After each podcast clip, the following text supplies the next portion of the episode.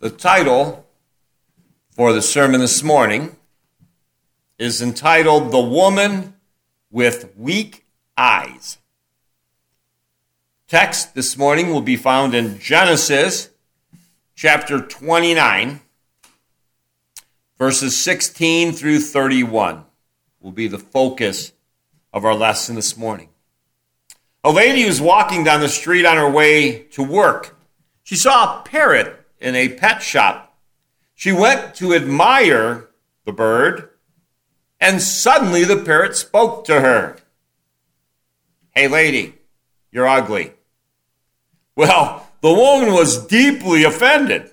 She stormed out of the store. But on her way home, she thought she had been a bit rash. So she stepped back into the store again.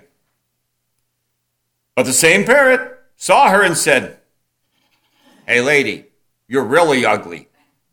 She could hardly speak and rushed out of the store to go home. But the next day, she stormed back into the store, and the parrot was once again there. And this time he said, Hey, lady, you're so ugly. She was so furious that she went to the owner and threatened to sue the store. The owner was apologetic, and he promised the bird would never say that to her again. A week later, she went to the store again, and the parrot spoke again. Hey, lady. She paused and glared at the bird. She said, Yes. And the bird said, You know. We've all heard the saying that beauty is in the eyes of the beholder. And it is. Different cultures have different ways of seeing beauty. For example, in many Western cultures like the U.S., tanned skin is seen as a sign of great beauty. To achieve this, women and men will use tanning beds, tanning ex- enhancers, they do fake tans, they use bronzers, and so on. But in Asian countries, lighter skin in many cases is more desirable. Pale skin is seen as a sign of not only beauty, but also youth and wealth. To achieve this, many women will apply sunscreen as many of us here should do to make sure we don't get the skin cancer. But anyhow, they apply multiple sunscreens and they um, use skin lightening creams and wear large sun hats, special visors, and so on. So, it depends on what we are looking for. In Japan, women will go through orthodontist to have extensive work done on their teeth to make them look a little more crooked and uneven, from what I understand, because this is considered attractive. It is supposed to make a woman appear more approachable by the men. In South Korea, from what I understand, there's a trend to undergo plastic surgery to make one's face appear more heart shaped. The procedure involves breaking the jawbone in three parts removing the middle part and fusing the other two pieces together to create a pointed chin. Beauty, beauty is literally in the eye of the beholder. But in the days of Jacob and Rachel and Leah, beauty was quite, quite literal, as we read in our text today. In the eyes, we are told in Genesis 29 and 17 of our text. Leah's eyes were weak, but Rachel was beautiful in form and appearance. None of the commentaries I read could explain what is meant by Leah's eyes were weak, but most agreed it wasn't considered a trait of beauty by the people of that day. As one person noted, her eyes made Leah unnoticed unwanted, maybe unloved, and unmarried. You see, Jacob didn't see, seem to want to marry Leah. And apparently, no one else did either. One person said that Leah was one of Laban's big problems. If she didn't get married, he would have to take care of her forever. And he didn't want to do that. It would cost him money and riches or values to keep her. She was definitely not an asset to him. She remained unwanted and unmarried by everyone. But then Jacob showed up. And we know, and Laban kill, decided to kill two birds with one stone, you could say. He could get richer because of Jacob's free labor, and if he worked it right, he could get rid of Leah also in the bargain. It wasn't right or fair to Jacob, and it certainly was not right or fair to Leah. Imagine being unwanted or unloved. Even your father at this time thinks that you are a burden.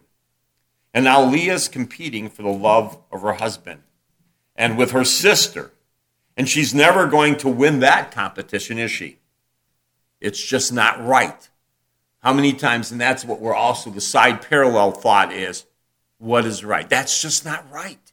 How many people today? That's not right. That's not fair. That's what I want you to parallel with this today. But then, God steps in. Look at verse 31 of our text. When the Lord saw that Leah was hated, he opened her womb. And she had four sons, we know. Reuben was her first son. Reuben means, behold, a son.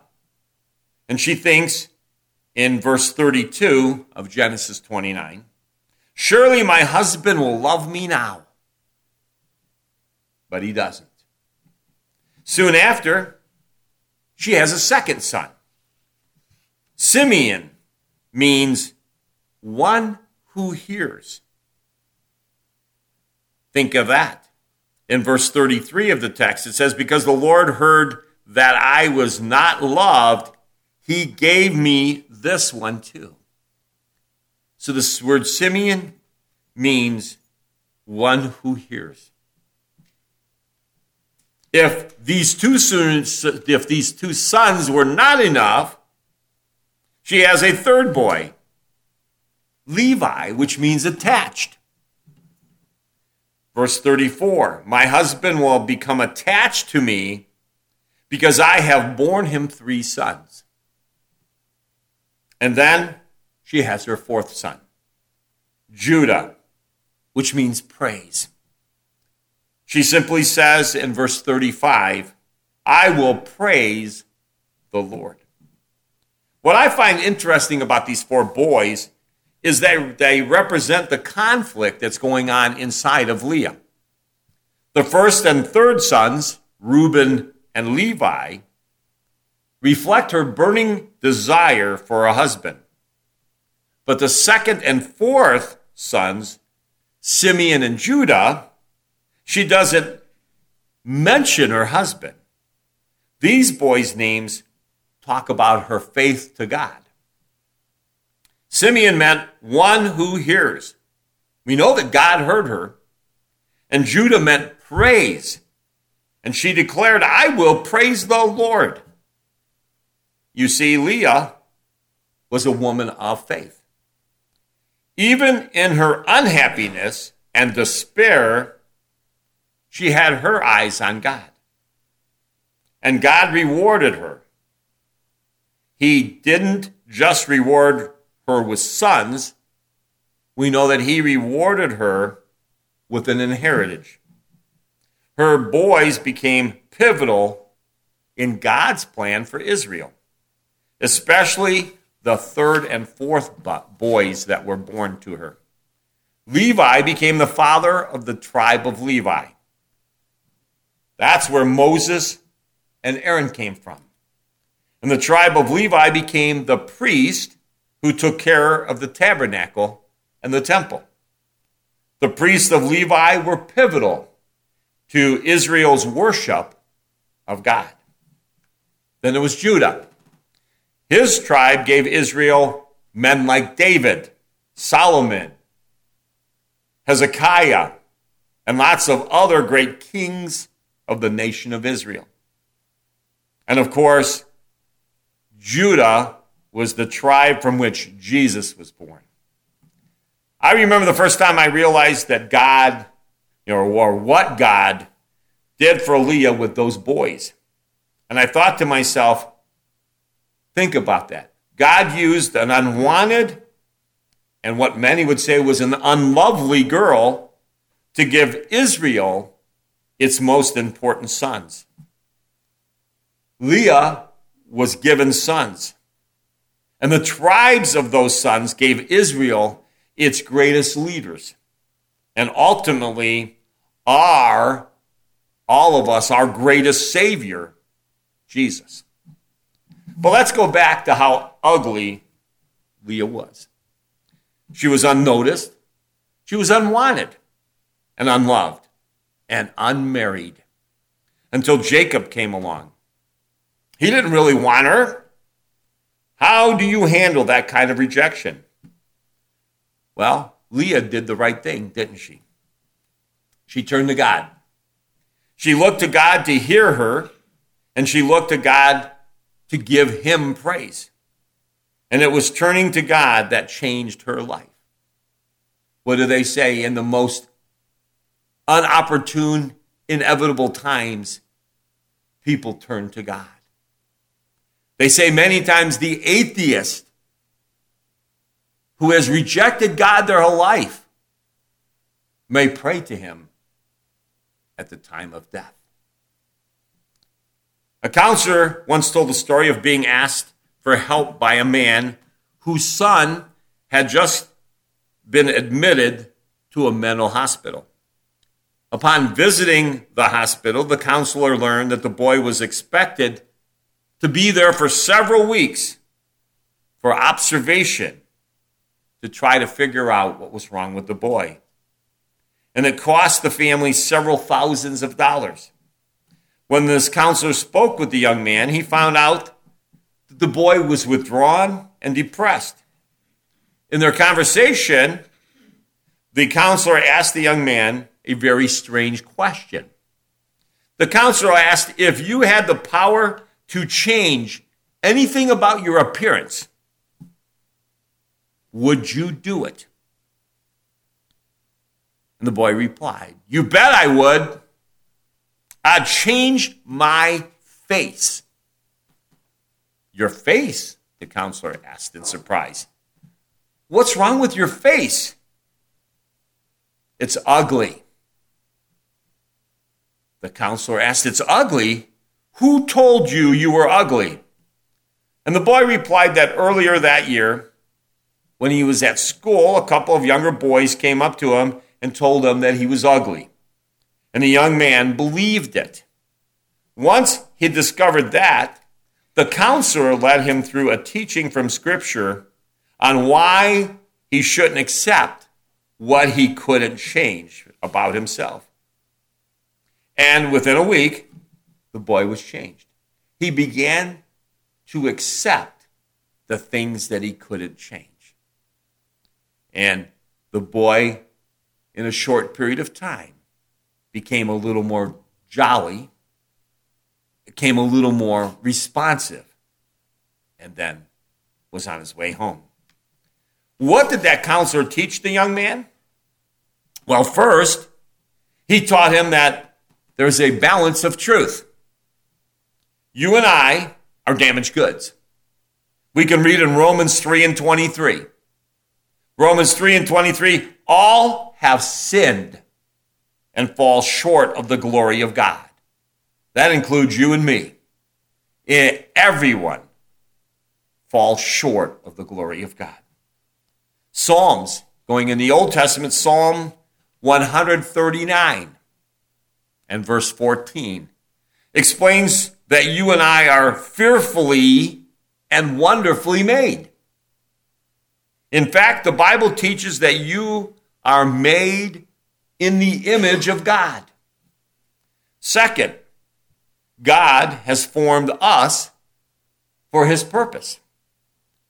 Again in Psalms 139, this time in verse 16, it says, Your eyes shall my unformed, your eyes saw my unformed substance. And in your book were written, every one of them, the days that they were formed for me, when as yet there was none of them. Isaiah 45 and 9 says, Does the clay say to him who forms it, What are you making? But that would be pretty scary, wouldn't it? For us in art, the clay says, Hey, what are you trying to make here? Some of us may have asked that. You know, I know that I was never real good with art. I knew what I wanted. I pictured in my mind what I wanted to make, but it didn't come out that way. And you know, some people that's how they could crush you. But what are what is this really supposed to be? But we know that when God was creating us, remember how it says we are made out of clay. Does the clay say to him who forms it, What are you making? Everything about you has been formed by God. And it's been formed to give you a purpose and a function. Your looks, your physique, your mannerisms. There is not a single thing about you that God cannot know about and use for good. So even my bald headedness and so on. I think there are many times that we were talking about this morning in our Bible study, looking in the first chapter of James, how we look in the mirror and see that reflection. Some of us may like that reflection. Some of us may look at that reflection and say, I wish I was a little different. And there were certain things that we look at. But the point I'm bringing out, when we look at Leah, that God has made us. God has formed us in whom He wants us to be. And He will use us as He did Leah. You think about the greatness that came out of her ugliness. We realize that God forms us. God has formed us for His purpose. As it said in Psalms 139 and 16 again, your eyes shall my unformed substance be in your book is written. We think about how Jesus says in the book of Revelation, we need to be written in that book of life. Our lives matter to God. We are not finished yet. Ephesians 2 and 10 says, We are his workmanship. He started working on us. And in Philippians 1 and 6, it says, God who began a good work in you will bring it to completion in the day of Jesus Christ. God never quits working on us. And God, fourth, I'd like you to look at that God has an inward idea of whom we should be like. And that idea is Jesus, the ideal image that we should pattern after. Thus, God forms you and shapes you into what you begin to do to reflect Jesus in your life. That's what you and I are need to try to follow. We think about the word Christians. Without Christ, I am nothing. Taking on the name of Christian to follow after Jesus, that we would pattern ourselves and follow in his image. And then we look at, if necessary, God will sacrifice outward beauty to develop inward character. In 2 Corinthians 12 and 9, Paul prayed three times for God to remove a thorn of the flesh from him. But God replied, My grace is sufficient for you, for my power is made perfect your weakness. Therefore, Paul said, I will boast all the more gladly of my weaknesses, so that the power of Christ may rest upon me. There are certain things about you that are unchangeable in your life. your face, your body, your height, your sex, and He can use them to make your, you special and valuable. We think about how we are created by God in His image. So then, the counselor then led the young man in a prayer of acceptance that changed his life. The counselor led the man in prayer. He says, God, I want to thank you for my unchangeable traits. I especially want to thank you for the traits that I have not been thankful for. God, put me back up on your easel and develop in me the inward qualities that you desire. The point is this that when we give ourselves to God, it isn't our physical shortcomings or our disabilities that determine who we are. It's how much God is allowed to control our life. We have individuals on our back pew that I watched as athletes. I never had the foot speed that they had, the way that they could cruise. I remember going up to them and saying, Hey, teach me how to do that. You know, how can you? And I never knew what it was like to run fast. You know, and I, I think about that's pretty cool how they could run people down and so on, you know, and on the football field and whatever. I was never one of those people. I was the person that could fool you and you could still catch me from behind before I got there. You know, that type of thing. But you think about, we all have things that bother us, like Paul. We have things that we wish were different. But yet, God working in us. God is saying, I've given you enough. Use the qualities that I have given you accept what you have, and work for my glory. That is what we look at. It's how much God is allowed to control our lives. Richard Turner once did card tricks in front of the magicians known as Penn and Teller. I don't know if anybody has watched that show. I like to watch it periodically. And they are qualified official you know, I would say professional magicians and the things that they do. If you have never heard of Richard Turner, it was impressive to watch. Turner would do things like cut the deck. He would shuffle the deck of cards with one hand. And you'd have to see how he does it. He would shuffle the deck six or seven times and then spread the cards out so that the spades, diamonds, clubs, and hearts were all in order. So he would take a deck of cards, shuffled six or seven times, one handed, put it on the table, boom. And they were in order. First off, all the diamonds in order from the two up to the ace, then the, you know, and just amazing watching that. And then he was so quick and quick and clever with the cards that Penn and Teller admitted that they, as professional magicians, were unable to determine how he did what he did. But what was more amazing about Richard Turner was he was weak of the eyes. Not ugly. He had been blind since the age of nine. Richard Turner commented, I don't call myself blind because I see things in ways other people can't see them. My thumbs and my fingers can feel things that other hands can't feel. I now have 10 eyeballs, my fingers. And then he said, We all have uh, uh, obstacles. We all have obstacles in our life, each and every one of us. You know what I consider the worst disability of all? Now, this is him speaking. What the worst disability of all is to him is procrastination and laziness.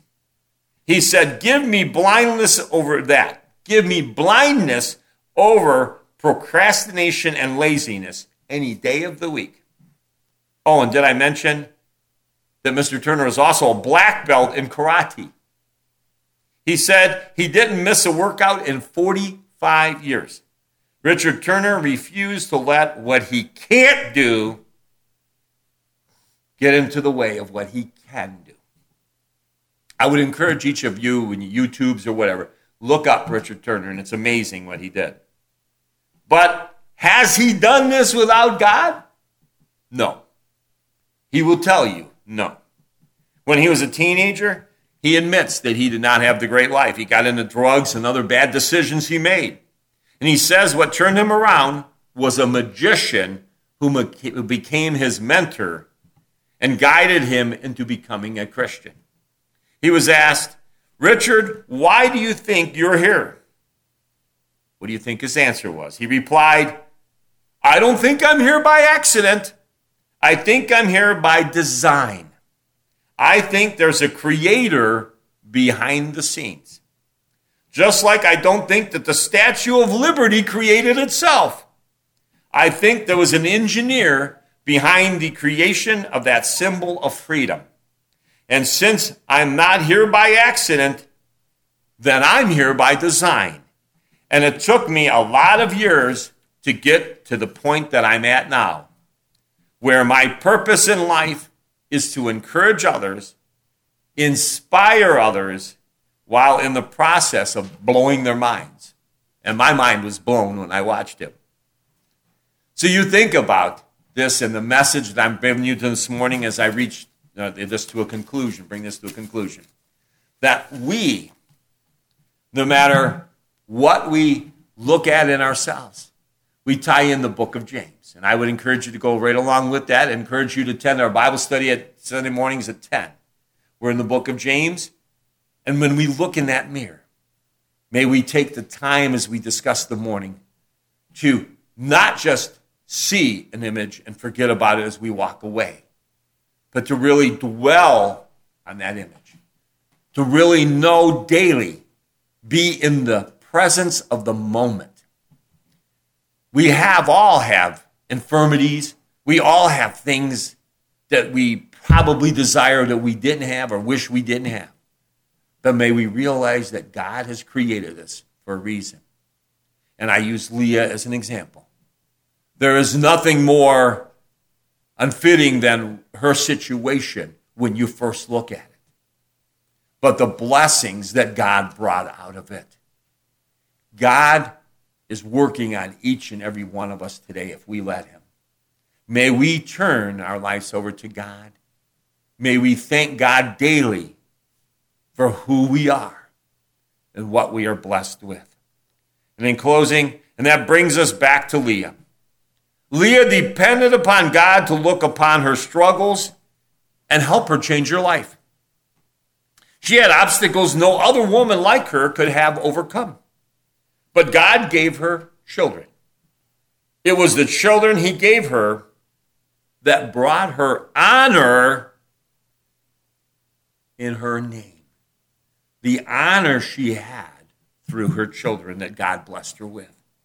God's grace was sufficient in her life because his power was made perfect in her weakness. I'd like to close with 2 Corinthians chapter 12 and verse 9. And he said to me, My grace is sufficient for you, for my strength is made perfect in weakness. Therefore, most gladly, I would rather boast in my infirmities that the power of Christ may rest upon me.